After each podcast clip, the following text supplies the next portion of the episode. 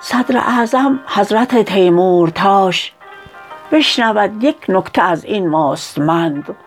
حق صحبت هست حقی معتبر. بود می باید بدین حق پای بند بنده را با خواجه حق صحبت است. صحبتی دیرینه و بی زرق و فند دوست در سختی بباید پایمرد واندرین معنی روایاتیست چند. خود تو دانی بوده ام در این دو سال پایکوب انزوا و حبس و بند.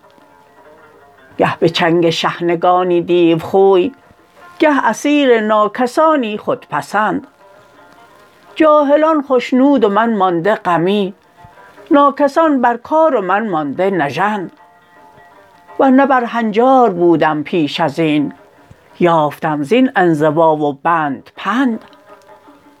فکر من دعوی آزادی گذاشت کلک من شمشیر حریت فکند.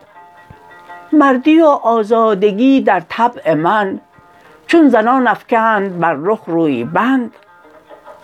مرگ و پیری همچو گرگ گرسنه می زند هر دم به رویم زهرخند.